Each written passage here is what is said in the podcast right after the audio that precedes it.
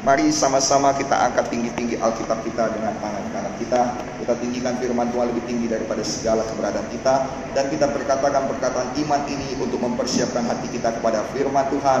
Di dalam nama Yesus katakanlah, ini adalah Alkitab saya, firman Allah yang hidup. Saya dapat menjadi seperti apa yang dikatakan firman Tuhan. Saya dapat memiliki semua janji Tuhan. Saya adalah pelaku firman. Sekarang saya diajari firman Tuhan yang hidup dan berkuasa. Saya mendeklarasikan pikiranku terang, hatiku terbuka, dan hidupku pasti diobatkan oleh firman Tuhan. Hidupku memuliakan Tuhan. Di dalam nama Tuhan Yesus Kristus, dijadikanlah. Amin. Amin, amin, amin, dan amin. Tuhan Yesus memberkati kita semuanya.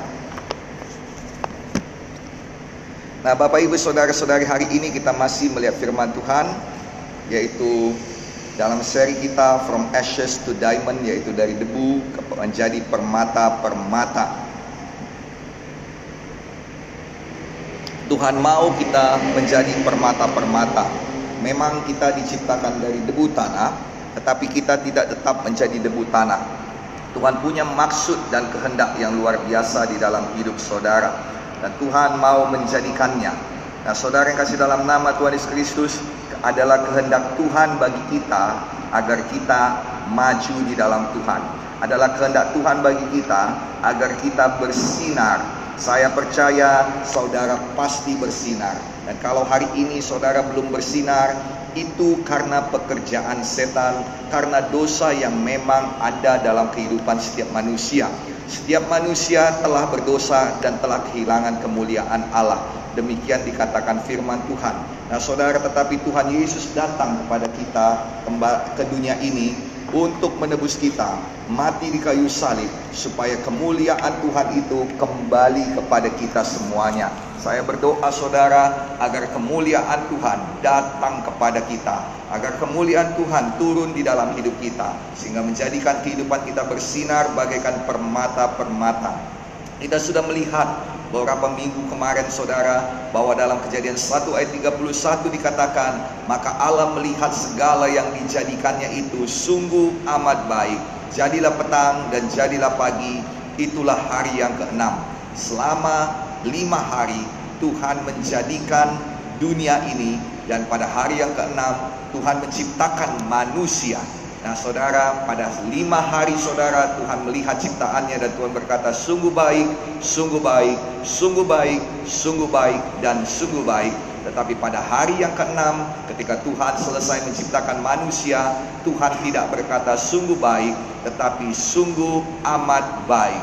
Dalam bahasa Inggris dikatakan not only good tetapi very good. Nah saudara yang kasih dalam nama Yesus kita tahu pada hari yang keenam Tuhan menciptakan manusia ini berarti bahwa manusia memberikan pertambahan kepada sekelilingnya pertambahan kepada ciptaan Tuhan yang lainnya manusia membawakan added value pertambahan nilai di mana pun manusia ditempatkan Tuhan, maka ada pertambahan nilai di tempat itu saudara. Saya percaya bahwa saudara adalah berkat bagi sekeliling saudara. Saudara tidak mengurangi nilai, saudara bukanlah permasalahan bagi keluarga saudara. Dan saya katakan ini dari firman Tuhan. Kalaupun sekarang ini masih terjadi keterbalikannya, Pegang firman Tuhan, percayai firman Tuhan. Kalaupun saat ini saudara memiliki kehidupan yang kacau balau, kalaupun saat ini saudara merasa tidak berharga seperti debu tanah, Pegang firman Tuhan bahwa saudara sesungguhnya bernilai.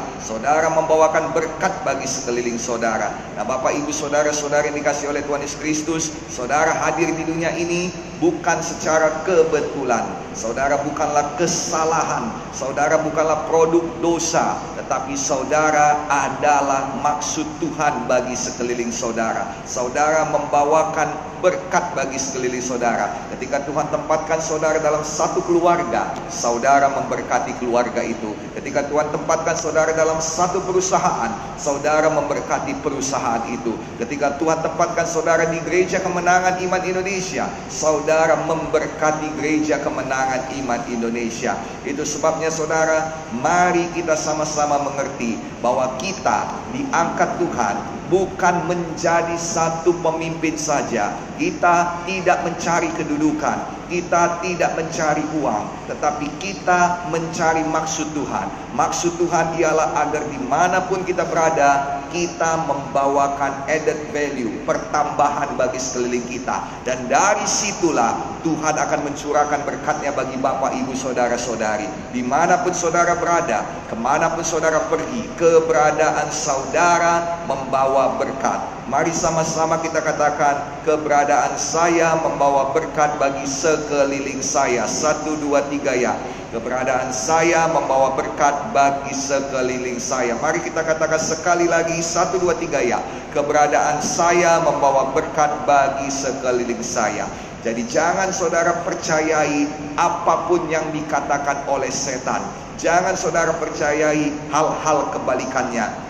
Tapi ketahuilah bahwa ketika saudara ada di tempat itu, sesuatu yang baik pasti Tuhan kerjakan melalui saudara. Kita melihat saudara ada banyak kejadian-kejadian demikian. Dan saudara dikatakan sejak zaman Abraham saudara dikatakan olehmu dan oleh keturunanmu semua bangsa di muka bumi ini akan mendapat berkat. Kejadian pasal 12 dikatakan demikian. Dan Tuhan juga berkata kepada Ishak hal yang sama. Tuhan juga berkata kepada Yakub hal yang sama. Ketika Yakub melarikan diri dari rumahnya, dia adalah seorang yang pelarian. Oh, abangnya menganggap dia adalah seorang penipu dan memang dia adalah seorang penipu. Nah, saudara, dia dan kemudian saudara bapaknya sendiri ditipunya saudara dan dia sama sekali tidak boleh mendapatkan berkat yang yang didapatnya didapatkannya sekarang. Berkat yang didapatkannya adalah dari hasil menipu. Dan di orang-orang tidak suka dengan orang penipu. Yang melarikan diri dari rumahnya saudara. Dia adalah seorang pelarian. Tetapi kepada seorang pelarian ini Tuhan berkata kepadanya olehmu dan oleh keturunanmu bangsa-bangsa akan mendapat berkat Tahukah saudara, firman Tuhan datang kepada kita bukan untuk melegalisasi keadaan kita saat ini. Firman Tuhan datang kepada kita untuk membawakan maksud dan tujuan Tuhan di dalam hidup kita. Firman Tuhan tidak pernah bersetuju dengan keadaan kita.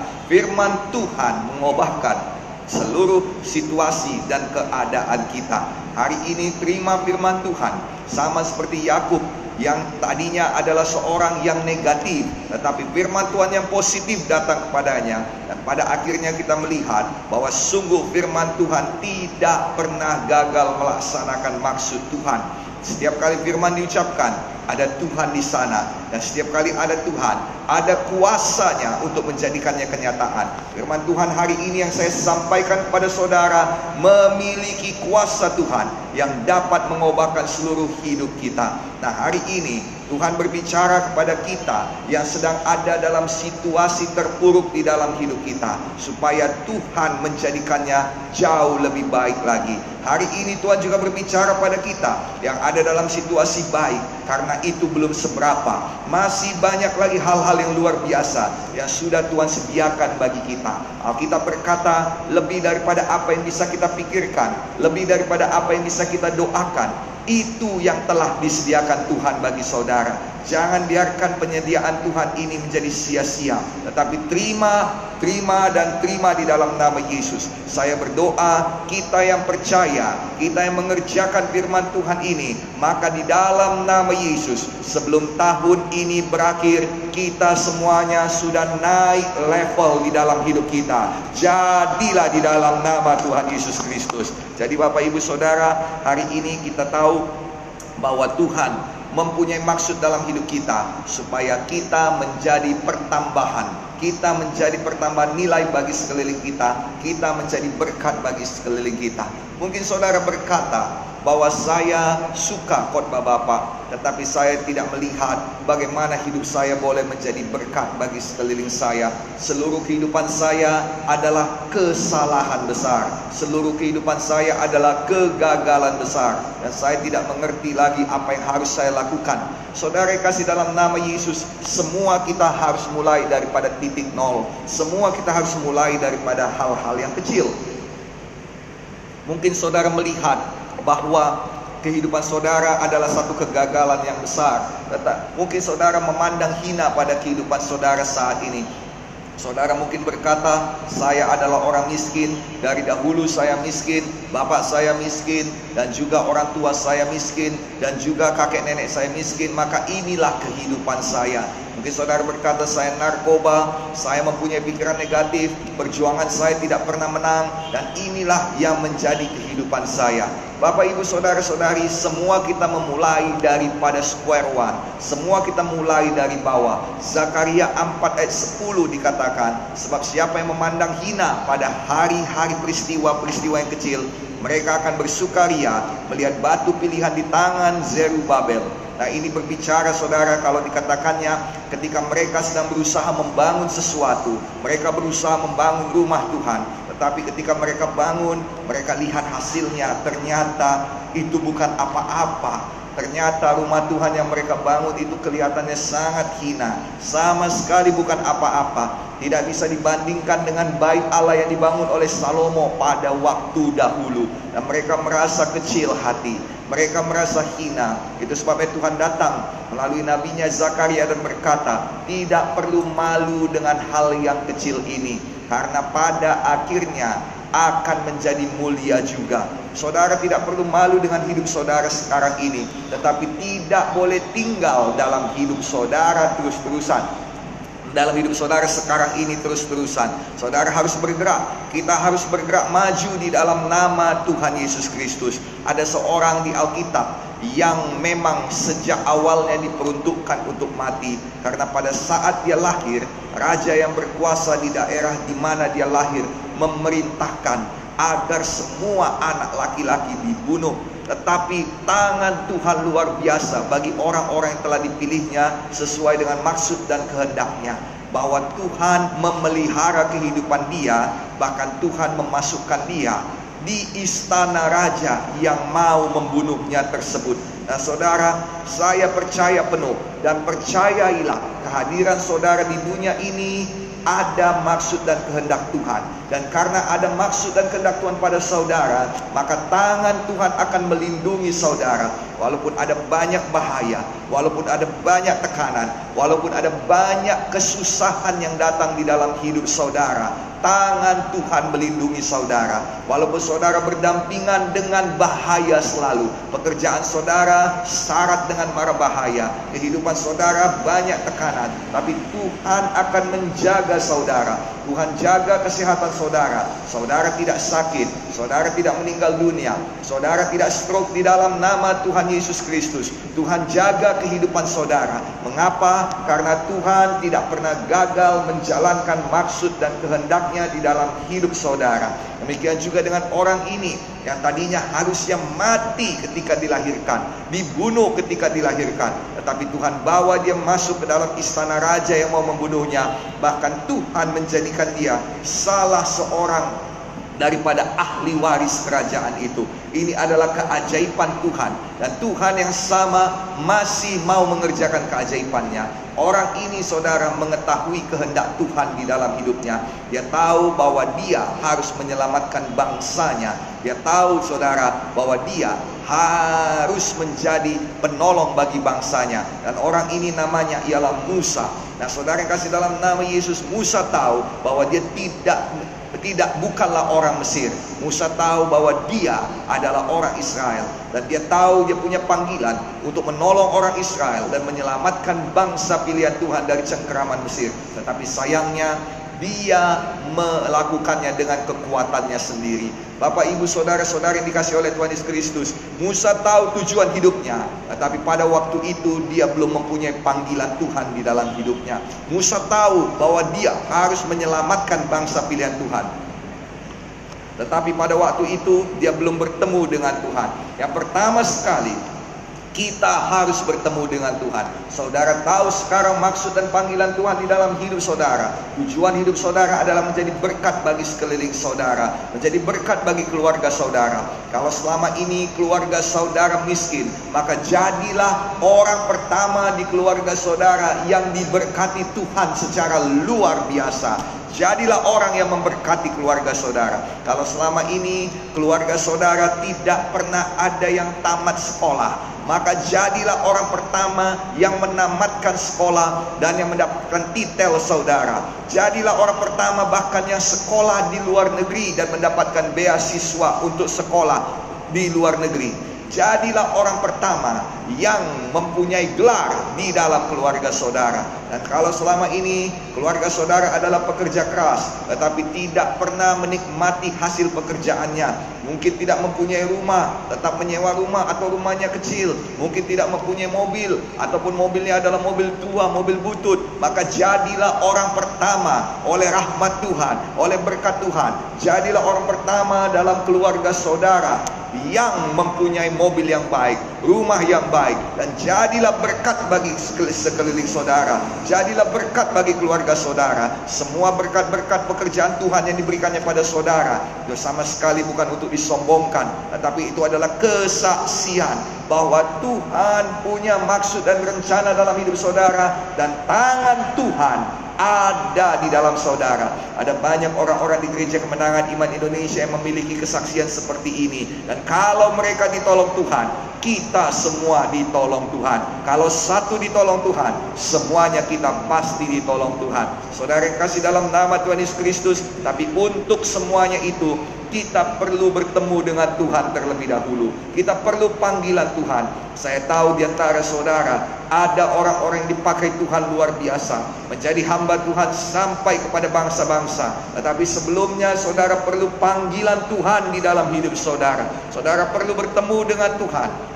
Maka di dalam nama Tuhan Yesus Kristus saya berdoa agar dalam minggu-minggu ini sebelum tahun ini berakhir juga saya berdoa Tuhan memanggil saudara untuk memasuki Institut Alkitab Rema. Tuhan memanggil saudara untuk boleh menjadi hamba-hamba Tuhan. Saya berdoa supaya saudara bertemu dengan Tuhan, merasakan panggilan Tuhan, mendengarkan suara Tuhan. Saya berdoa supaya hati saudara terbuka karena di sini yang mendengarkan saya ada banyak orang-orang yang luar biasa. Ada banyak orang-orang yang di dalamnya Tuhan tanamkan anugerah, Tuhan tanamkan bakat, Tuhan tanamkan talenta, Tuhan tanamkan kemampuan yang luar biasa untuk menjadi hamba-hamba Tuhan sampai kepada bangsa-bangsa. Sambut panggilan Tuhan, dengar panggilan Tuhan, bertemu dengan Tuhan, bicara dengan Tuhan, tanya Tuhan dan sambut panggilan saudara maka Tuhan akan mengerjakannya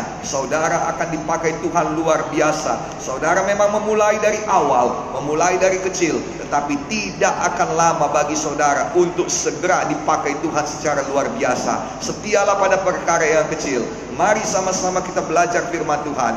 Sama-sama kita belajar melayani di Institut Alkitab Rema. Nah, saudara, tanggal pendaftarannya akan segera diberitahukan kepada saudara. Kita akan membuka pendaftaran sebentar lagi. Nah, Bapak Ibu Saudara-saudari dikasih oleh Tuhan Yesus Kristus, panggilan Tuhan sangat penting. Jangan mengangkat diri sendiri. Inilah yang dikatakan oleh orang Israel kepada Musa. Ketika Musa berusaha membela orang Israel dengan kekuatan dirinya sendiri. Orang Israel berkata, siapakah yang mengangkat engkau menjadi pemimpin atas kami? Tetapi ketika Tuhan sudah memanggil Musa dan dia datang kepada orang Israel, orang Israel langsung menerima dia sebagai pemimpin mereka. Saudara, beda pekerjaan Tuhan dengan pekerjaan kita. Kita tidak bisa mengangkat diri kita sendiri. Kita tidak bisa mengangkat diri kita menjadi pemimpin. Kita tidak bisa mengangkat diri kita menjadi hamba Tuhan. Adalah Tuhan yang mengangkat hamba-hambanya. Dan kita harus hormat kepada pilihan Tuhan. Pilihan Tuhan tidak pernah salah. Dan kita harus tahu bahwa kita juga dipilih Tuhan untuk menjadi hamba-hambanya. Itu sebabnya dalam nama Yesus saya berdoa supaya saudara menerima panggilan Tuhan di dalam hidup saudara. Ada di sini yang dipanggil Tuhan menjadi hamba-hamba Tuhan yang luar biasa. Ada di sini yang dipanggil Tuhan menjadi businessman-businessman yang diberkati luar biasa. Ada di sini yang dipanggil Tuhan untuk menjadi profesional-profesional yang memang berhikmat luar biasa, guru-guru yang berhikmat yang mengajari mengajari generasi selanjutnya. Ada di sini yang dipanggil Tuhan menjadi orang-orang yang duduk di dalam pemerintahan, menjadi seniman, menjadi artis, menjadi orang-orang yang bergerak di bidang seni, baik bidang seni musik, baik dalam bidang seni lukis, baik dalam seni-seni lainnya, saudara. Tuhan mau memperlengkapi gerejanya. Tuhan mau kita semuanya sampai pada maksud dan panggilan Tuhan. Jadilah hamba-hamba Tuhan pada bidang saudara masing-masing. Saya berdoa semuanya kita menjadi permata-permata di hadapan Tuhan. Nah, saudara, Musa gagal dalam menyambut panggilan Tuhan awalnya dalam hidupnya. Musa gagal dalam melaksanakan tugas dan tanggung jawabnya. Musa gagal dalam melaksanakan tujuan Tuhan dalam hidupnya karena dia memakai kekuatannya sendiri, karena dia mengangkat dirinya sendiri. Lalu ia menjadi seorang fugitif, seorang buronan. Dia dicari-cari oleh orang Mesir untuk dihukum Alkitab berkata bahwa Firaun berikhtiar untuk membunuhnya dan orang-orang Israel tidak menerimanya. Orang-orang Israel tidak mau melindunginya, maka dia pun lari menyelamatkan dirinya ke padang belantara. Sampai di padang belantara, dia memiliki kehidupan yang baru. Dia memulai satu kehidupan yang baru dengan istrinya Zipora. Dia mulai menggembalakan domba-domba dan kemudian dia mendapatkan anak dan dia menamakan anak itu Gersom. Gersom itu artinya ialah bahwa Aku sudah settle di sini. Aku sudah memiliki tempat yang baru di sini. Dikatakannya saudara bahwa aku sudah menjadi pendatang di negeri asing. Nah saudara dia merasa inilah hidupnya sekarang ini. Dia mulai melupakan panggilan Tuhan. Dia tidak mau ingat bahwa dia adalah penyelamat bangsa Israel. Dia tidak mau ingat-ingat lagi kegagalannya. Dia tidak mau ingat lagi saudara panggilan Tuhan dalam hidupnya. Bahwa sebenarnya Tuhan memanggil dia untuk menjadi penyelamat bangsanya ada beberapa di antara saudara yang dipanggil Tuhan untuk menjadi pembawa berkat bagi keluarga saudara, menjadi pembawa Injil bagi keluarga saudara, menjadi pembawa berkat bagi satu kota, menjadi pembawa berkat bagi pembawa Injil bagi satu kota, dan bahkan menjadi orang-orang yang mempengaruhi dunia ini sama seperti Rasul Paulus bagi Tuhan Yesus Kristus. Nah, Bapak Ibu saudara-saudari, Musa merasa kalau dia tidak sanggup demikian, tetapi Tuhan masih ingat akan kehendaknya. Tuhan masih ingat akan tujuannya di dalam kehidupan Musa. Hari ini, di mana pun saudara berada, apa pun yang dilakukan setan terhadap hidup saudara, Biasanya semakin besar panggilan saudara, semakin besar tantangan, semakin hebat setan menyerang saudara. Karena memang setan tahu orang-orang yang dipanggil Tuhan. Sesuatu di alam roh menandai bahwa saudara adalah orang luar biasanya Tuhan. Sesuatu di alam roh menunjukkan bahwa saudara adalah orang yang mempunyai panggilan yang dahsyat. Itu sebabnya setan berusaha agar panggilan itu tidak pernah sampai pada saudara. Setan berusaha agar dunia ini menekan saudara, menipu saudara, menggoda saudara. Dan ada banyak di antara kita yang kalah. Ada banyak di antara kita yang jatuh di dalam godaan. Ada banyak di antara kita yang menyerah kepada dosa. Tetapi Tuhan belum selesai kepada kita. Mungkin kita merasa bahwa kehidupan kita sudah selesai. Mungkin kita merasa bahwa tidak ada harapan lagi. Kita sudah trauma akan hidup ini. Kita sudah kecewa. Kita sudah patah hati. Tetapi Tuhan belum melupakan engkau. Tuhan belum melupakan Musa di padang belantara. Mungkin orang Mesir sudah melupakannya. Mungkin orang Israel yang dibelanya itu sudah melupakannya. Tapi Tuhan belum melupakan engkau. Tuhan ingat panggilan yang ditanamkannya di dalam dirimu. Itu sebabnya Tuhan datang dan mengunjungi Musa.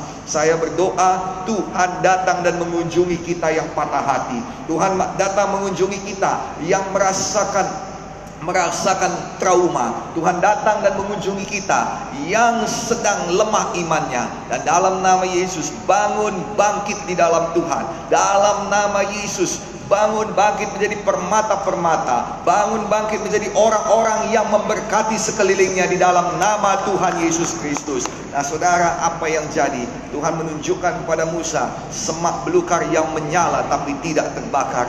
Ini adalah maksud Tuhan bagi kita semuanya. Bahwa kita semuanya dapat menyala-nyala tetapi tidak hangus berbakar. Ketika kita menyala oleh api roh kudus, kita tidak menjadi seperti sekam. Kita tidak menjadi tidak tidak menjadi hangus dan tidak menjadi debu. Tetapi ketika kita menyala-nyala bagi Kristus, kita semuanya bisa bergerak ke arah maksud dan panggilan Tuhan di dalam hidup kita. Menyalalah di dalam nama Yesus, menyalalah di dalam nama Yesus, menyalalah di dalam nama Tuhan Yesus Kristus.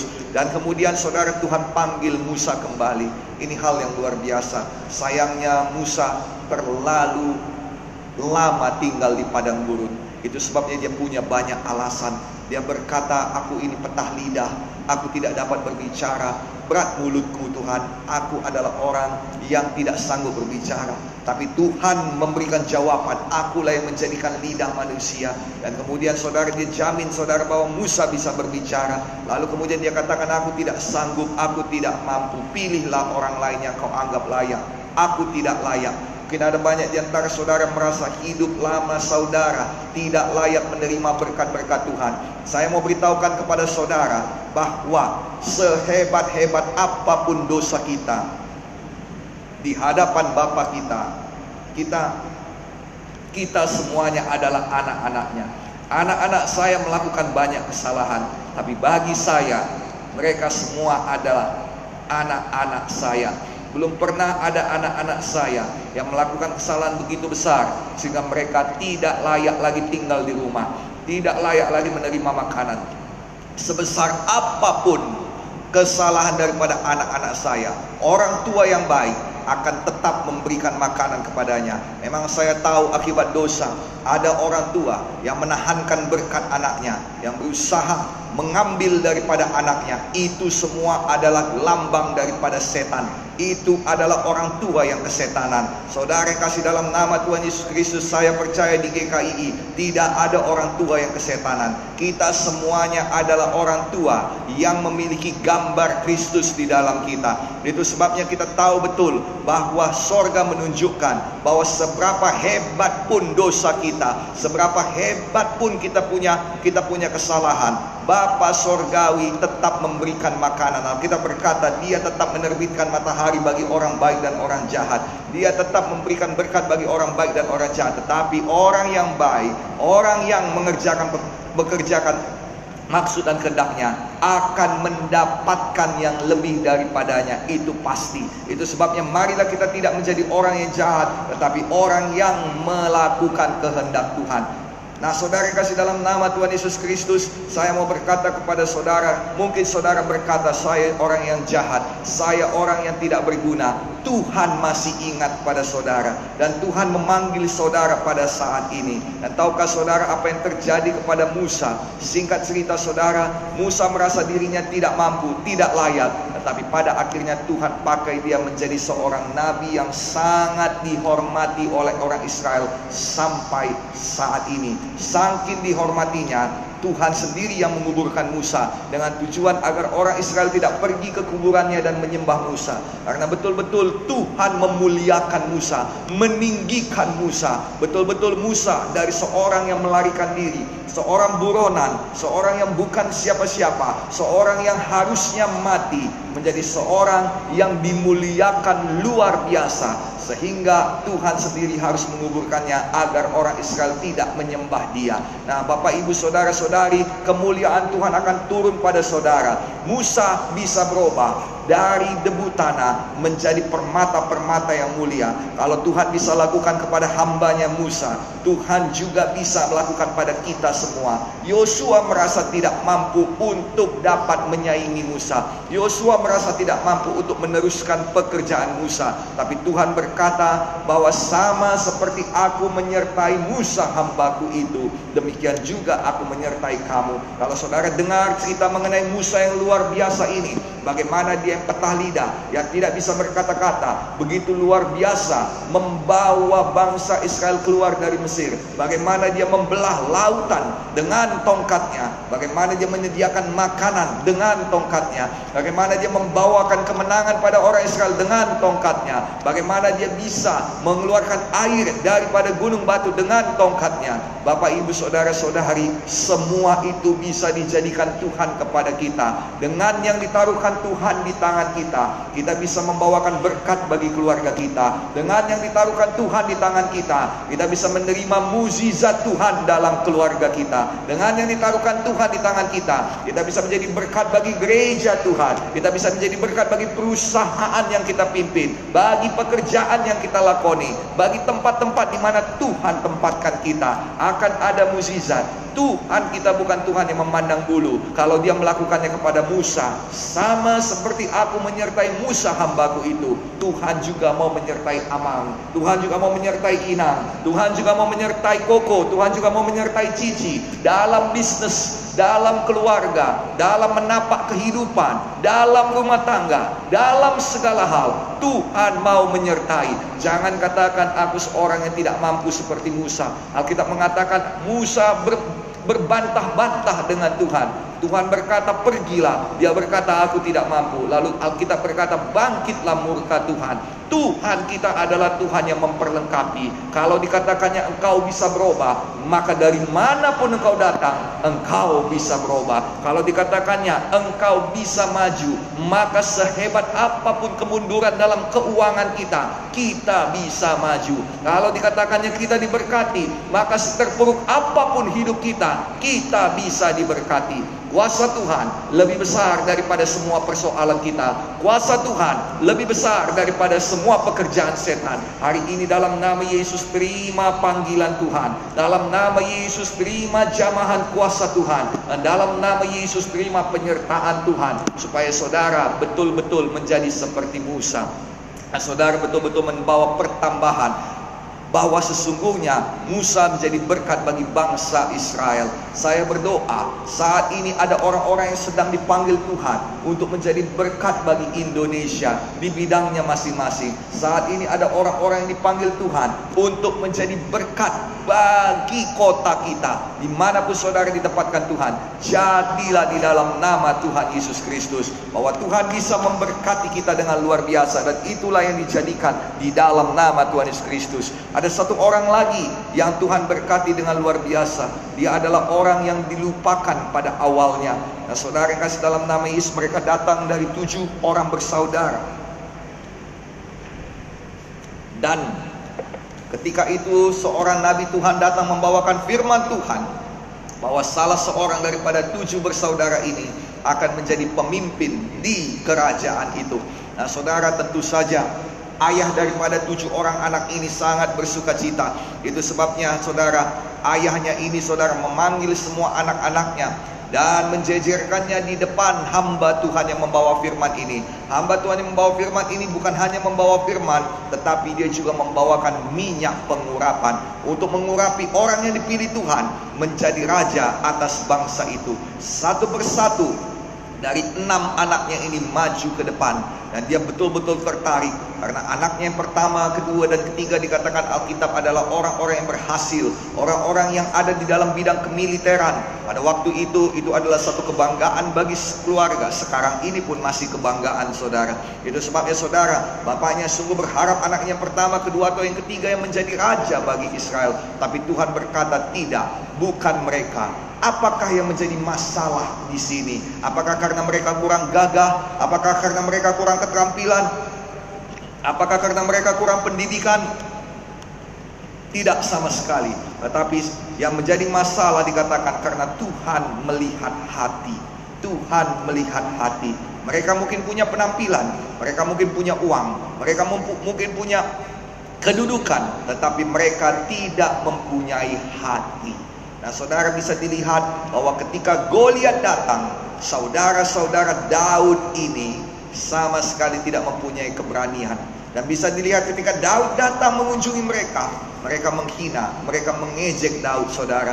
Dan mereka tidak mempunyai hati yang baik. Mereka mempunyai hati yang cemburu. Mereka mempunyai hati yang takut. Tetapi Daud mempunyai hati yang tulus. Daud mempunyai hati yang melekat kepada Tuhan. Dia melekat kepada Tuhan, dia percaya kepada Tuhan. Dia tidak memaksakan kepada Tuhan kehendaknya. Dia tidak meminta kepada Tuhan supaya Tuhan mengangkatnya menjadi raja. Tapi itu dia memuji menyembah Tuhan dan Tuhan suka kepada mereka. Orang-orang yang memuji dan menyembah Dia. Tuhan tidak pernah lupa kepada mereka yang selalu memuji dan menyembah Tuhan. Mari kita puji dan sembah Tuhan dengan ketulusan hati. Jangan kita puji dan sembah Tuhan karena ada maunya di belakang nanti, tetapi kita puji puji dan sembah Tuhan karena memang keadaan Tuhan itu sendiri. Jangan puji dan sembah Tuhan karena keadaan kita, karena keadaan kita yang butuh, karena keadaan kita yang mau diobahkan, karena keadaan kita yang mau dijamah Tuhan, karena keadaan kita yang mau diberkati lebih lagi. Jangan, tetapi puji dan sembah Tuhan karena keadaan Tuhan, karena memang Dia Tuhan yang besar. Puji dan sembah Tuhan karena memang Dia adalah Tuhan yang baik, bahwasanya untuk selama-lamanya kasih setianya. Nah saudara puji dan sembah Tuhan karena dia adalah Tuhan yang ajaib. Puji dan sembah Tuhan karena memang dia adalah Tuhan yang bekerja dan pekerjaannya tidak pernah gagal di dalam kehidupan kita. Nah saudara Tuhan melihat hati Daud dan kemudian ketika enam orang daripada saudara Daud sudah lewat di depan Samuel, Samuel bertanya kepada bapak Daud yaitu Isai, inikah semua anakmu? Mengapa tidak ada yang dipilih Tuhan di sini? Isai mengaku bahwa dia lupa kepada satu orang anaknya yang bernama Daud dan Daud itu ada di padang gurun. Sementara yang lainnya bersekolah, Daud tidak bersekolah. Sementara yang lainnya mendapat jabatan, Daud tidak mendapat jabatan. Sementara yang lainnya mendapat titel, Daud tidak mendapat titel. Sementara yang lainnya masuk kepada kemiliteran, Daud dipaksa untuk me, memelihara atau untuk menggembalakan kambing domba bapaknya yang dikatakan Alkitab pun tidaknya banyak sedikit saja. Daud adalah gembala gereja yang kecil kalau dikatakan sekarang ini. Sementara abang-abangnya kakak-kakaknya saudara-saudaranya adalah bisnismen yang besar adalah jenderal-jenderal kolonel-kolonel adalah laksamana orang-orang yang berhasil. Tetapi Tuhan melihat hati Daud yang tetap setia menggembalakan domba-domba di tempat yang jauh, di tempat yang terpencil. Tidak ada yang memperhatikan, tapi Tuhan perhatikan. Hari ini mungkin manusia tidak memperhatikan engkau. Engkau sudah bekerja keras dan tidak ada yang sadar akan hasil pekerjaanmu. Saya mau bawakan berita padamu. Tuhan tahu. Karena engkau tidak bekerja untuk manusia tapi engkau bekerja untuk kemuliaan Tuhan.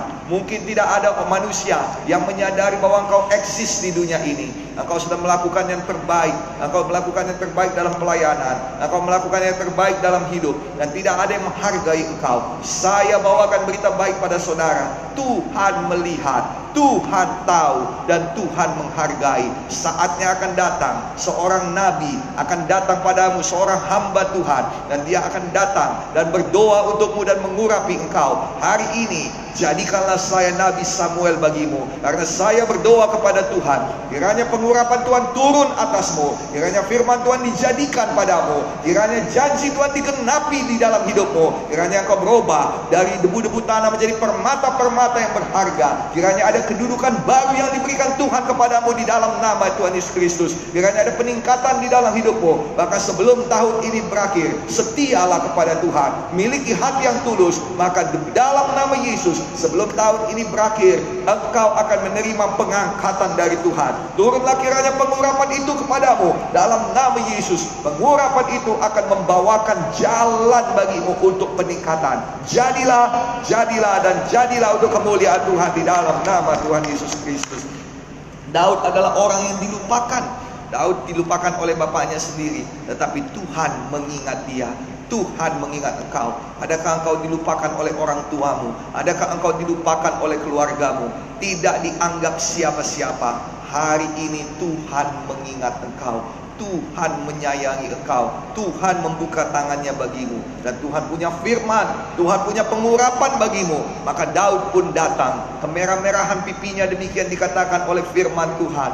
Dan ketika Samuel melihatnya, Tuhan langsung berbicara kepadanya ini orangnya.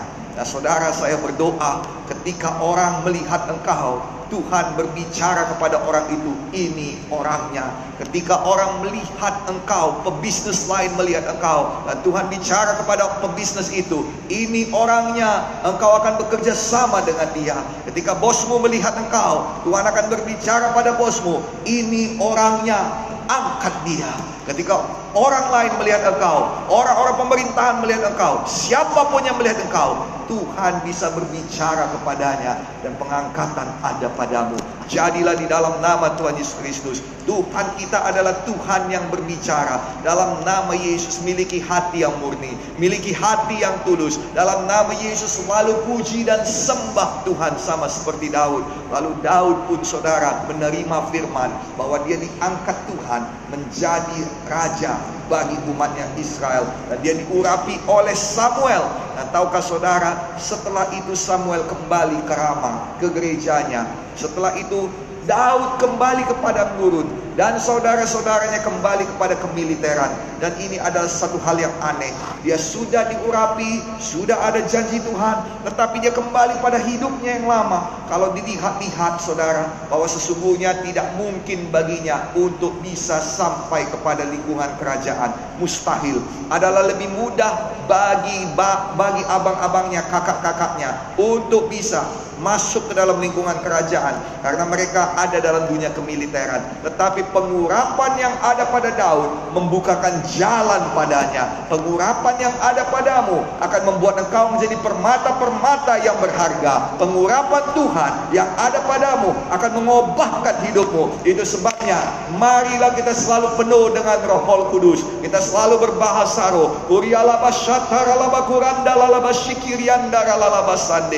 Kita mengatakan kalau kita berbahasa roh itu akan membangun diri kita sendiri. Ya Daud memiliki pengurapan. Daud penuh dengan roh kudus. Alkitab mengatakan ketika Daud diurapi kuasa Tuhan yang besar bekerja di dalam hidupnya membangun dirinya menjadi seorang raja jauh sebelum kedudukan raja itu diberikan kepadanya. Tanpa pengurapan itu dia tidak bisa menjadi raja.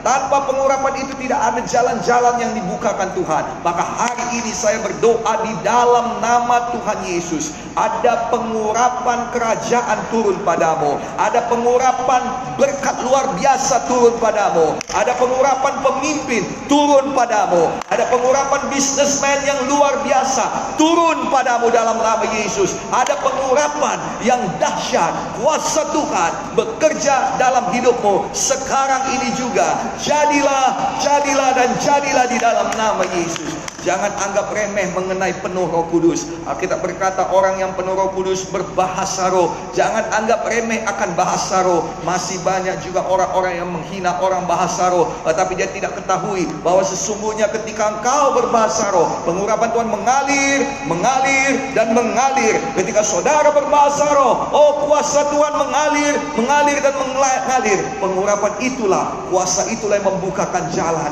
Memang abang-abangnya Daud, kakak-kakaknya Daud, saudara-saudaranya Daud. Oh mereka kelihatannya secara dunia mempunyai kans yang lebih besar. Peluang yang lebih besar. Kelihatannya mereka lebih dekat kepada kerajaan. Lebih dekat kepada kaum istana. Tetapi Daud yang ada di padang gurun. Dengan pengurapan. Diajak Tuhan melejit tinggi. Sampai ke hadapan raja. Saya tidak pernah melihat bahwa Eliab, Syama, semua abang-abang Daud ini. Kakak-kakak Daud ini pernah menghadap Saul. Tetapi Daud menjadi pembawa senjatanya Saul. Oh saudara, ketika yang lain takut, Tuhan memberikan keberanian kepada Daud. Ketika yang lain bangkrut, saudara di, di, dibedakan oleh Tuhan. Inilah khas daripada pengurapan. Pengurapan Tuhan bisa jadi bagi perorangan, bisa jadi kepada satu gereja, bisa jadi kepada satu bangsa. Tuhan membedakan bangsa Israel di tanah Goshen dengan bangsa Mesir. Oh, ada perbedaan yang jelas. Dan saya berdoa, ada perbedaan yang jelas dalam hidupmu supaya nama Tuhan dimuliakan, supaya hidupmu jadi kesaksian, supaya orang-orang melihat bahwa engkau bukan debu tanah lagi, tetapi engkau sudah diobahkan menjadi permata-permata yang berharga karena ada pengurapan. Selalu punya hati yang tulus, punya firman dan selalu berbahasa roh, selalu berbahasa roh.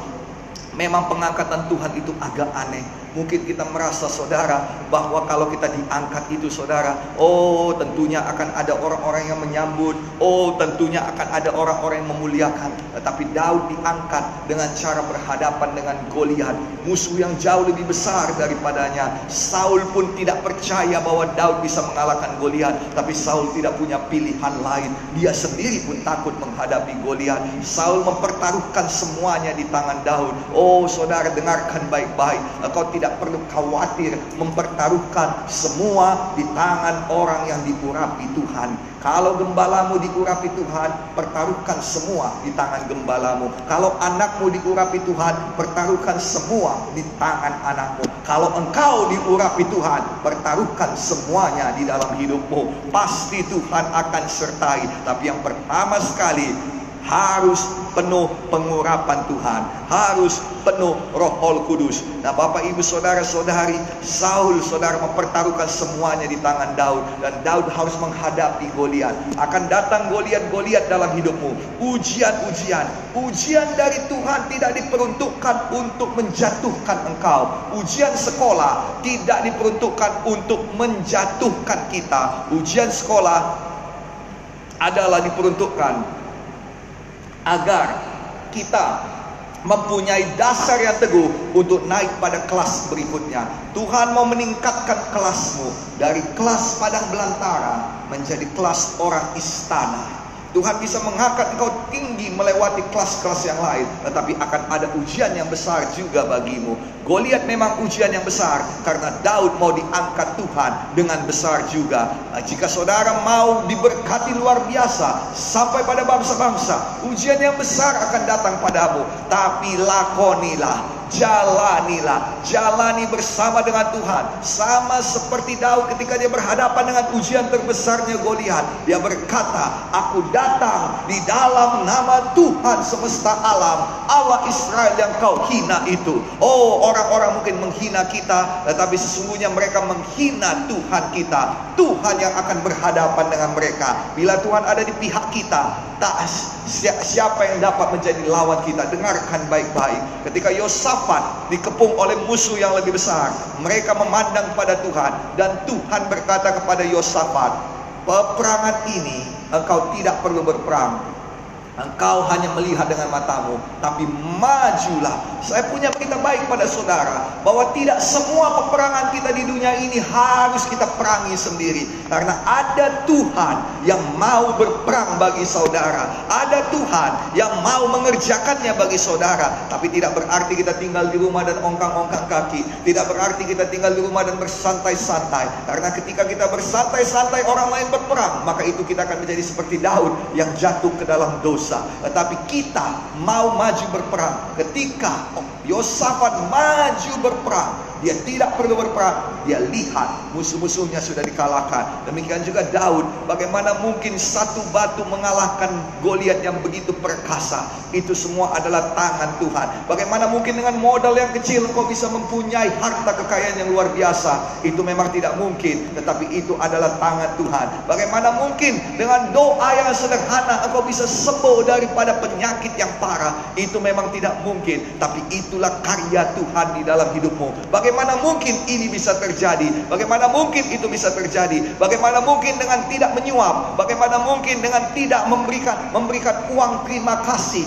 Maka engkau bisa diangkat di bidang-bidang pemerintahan atau di bidang-bidang tempat-tempat lain. Itu semua adalah tangan Tuhan kepadamu. Bapak, Ibu, Saudara-saudari, Tuhan kita masih bekerja melakukan hal-hal yang mustahil selama kita tulus hati seperti Daud, selama kita punya firman, selama kita punya janji dan kita penuh dengan Roh Kudus. Pada akhirnya memang Tuhan tidak pernah gagal. Daud menjadi raja dan Alkitab mengatakan bahwa Daud membawakan pertambahan kepada Yerusalem. Daud membawakan pertambahan bagi Israel. Israel bertambah wilayahnya karena ada raja yang dipilih Tuhan. Saya berdoa hari ini bahwa gereja Tuhan bertambah wilayahnya, bahwa keluarga saudara bertambah berkatnya, bahwa Indonesia ini bertambah baiknya karena ada saudara. Saudara bukan debu-debu tanah, saudara adalah orang yang memiliki panggilan Tuhan di dalam hidup saudara. Saudara adalah orang-orang yang memiliki kebaikan-kebaikan Tuhan bakat-bakat daripada Tuhan. Saudara adalah permata-permata yang mulia. Saudara adalah hamba-hamba Tuhan pada bidangnya masing-masing. Terima panggilan Tuhan pada hari ini. Tapi seperti yang saya katakan tadi, nomor satu adalah berjumpa dengan Tuhan. Hari ini Bapak Ibu Saudara-saudari, apabila kita semua mau menyambut panggilan Tuhan dalam hidup kita, biarlah kita berjumpa dengan Tuhan. Adalah dosa yang membuat kita terpuruk. Mari kita minta ampun kepada Tuhan. Mari sama-sama kita Buka hati kita. Sebagai tanda kita buka hati, taruhlah tangan kiri kita di dada dan angkatlah tangan kanan kita ke atas. Dan ucapkanlah doa ini dengan sepenuh hati. Dalam nama Tuhan Yesus Kristus, katakanlah doa ini. Dalam nama Yesus katakanlah, Oh Tuhan Yesus, Oh Tuhan Yesus, saya percaya kepadamu. saya percaya kepada Saya butuh Engkau. saya butuh Engkau. Masuklah dalam hati saya. Masuklah dalam hati saya. Jadilah Tuhan dan Juru Selamat saya. Penolong dan penebus saya. Ampunilah dosa-dosa saya. Sucikanlah saya dengan darah Yesus. Mulai saat ini, saya lahir baru dan menjadi anak Bapa Sorga. Saya ikut Tuhan Yesus seumur hidup saya. Di dalam nama Yesus, saya berdoa. Di dalam nama Yesus, saya lahir baru. Terima kasih Tuhan Yesus. Semua kita yang percaya sepakat berkata, Amin, amin, amin, amin, dan amin. Bapak, ibu, saudara-saudari, sesuai dengan kebenaran firman Tuhan, saya pendeta Gideon Munte mau meneguhkan bahwa kita semua yang mengucapkan doa ini dengan sepenuh hati sudah lahir baru. Lahir baru artinya roh kita dilahirkan oleh roh kudus. Hal yang pertama yang harus saudara lakukan ialah menyerahkan diri saudara untuk dibaptiskan dengan air. Karena firman Tuhan berkata saudara bahwa mereka yang percaya dan dibaptis dialah yang diselamatkan. Tiga hal berikutnya yang harus kita lakukan setelah kita lahir baru. Yang pertama sekali baca Alkitab saudara dan yang kedua disiplinlah diri saudara untuk berdoa. Tuhan pasti dengar doa saudara. Tuhan pasti jawab doa saudara. Dan yang ketiga, carilah gereja yang hidup untuk dapat agar saudara dapat melayani Tuhan, agar saudara dapat beristirahat roh dan jiwa saudara dan saudara bisa bertumbuh di dalam Tuhan. Dalam hal ini saya pendeta Gideon Munte Kepala Sidang Gereja Kemenangan Iman Indonesia Pusat Medan dan semua kami di sini pelayan-pelayan Tuhan dengan sukacita menyambut saudara. Selamat datang di gereja Tuhan, di Gereja Kemenangan Iman Indonesia. Kami berharap kita semua di sini boleh bersama-sama untuk memuji menyembah Tuhan, untuk dapat membangun sidang Tuhan dan kita juga boleh bersama-sama merasakan jamahan kasih dan kuasa Tuhan. Tuhan Yesus kiranya memberkati kita semuanya adalah satu kerinduan bagi saya untuk dapat mendoakan saudara satu persatu seperti biasanya kita lakukan dahulu, tetapi sekarang ini saatnya belum tiba dan sampai nanti saatnya tiba kita bertatap muka. Saya berdoa bagi saudara, Tuhan Yesus tetap menyertai saudara. Tuhan Yesus tetap memberkati saudara. Tuhan Yesus tetap menjagai saudara. Tuhan Yesus memberkati kita semuanya. Haleluya.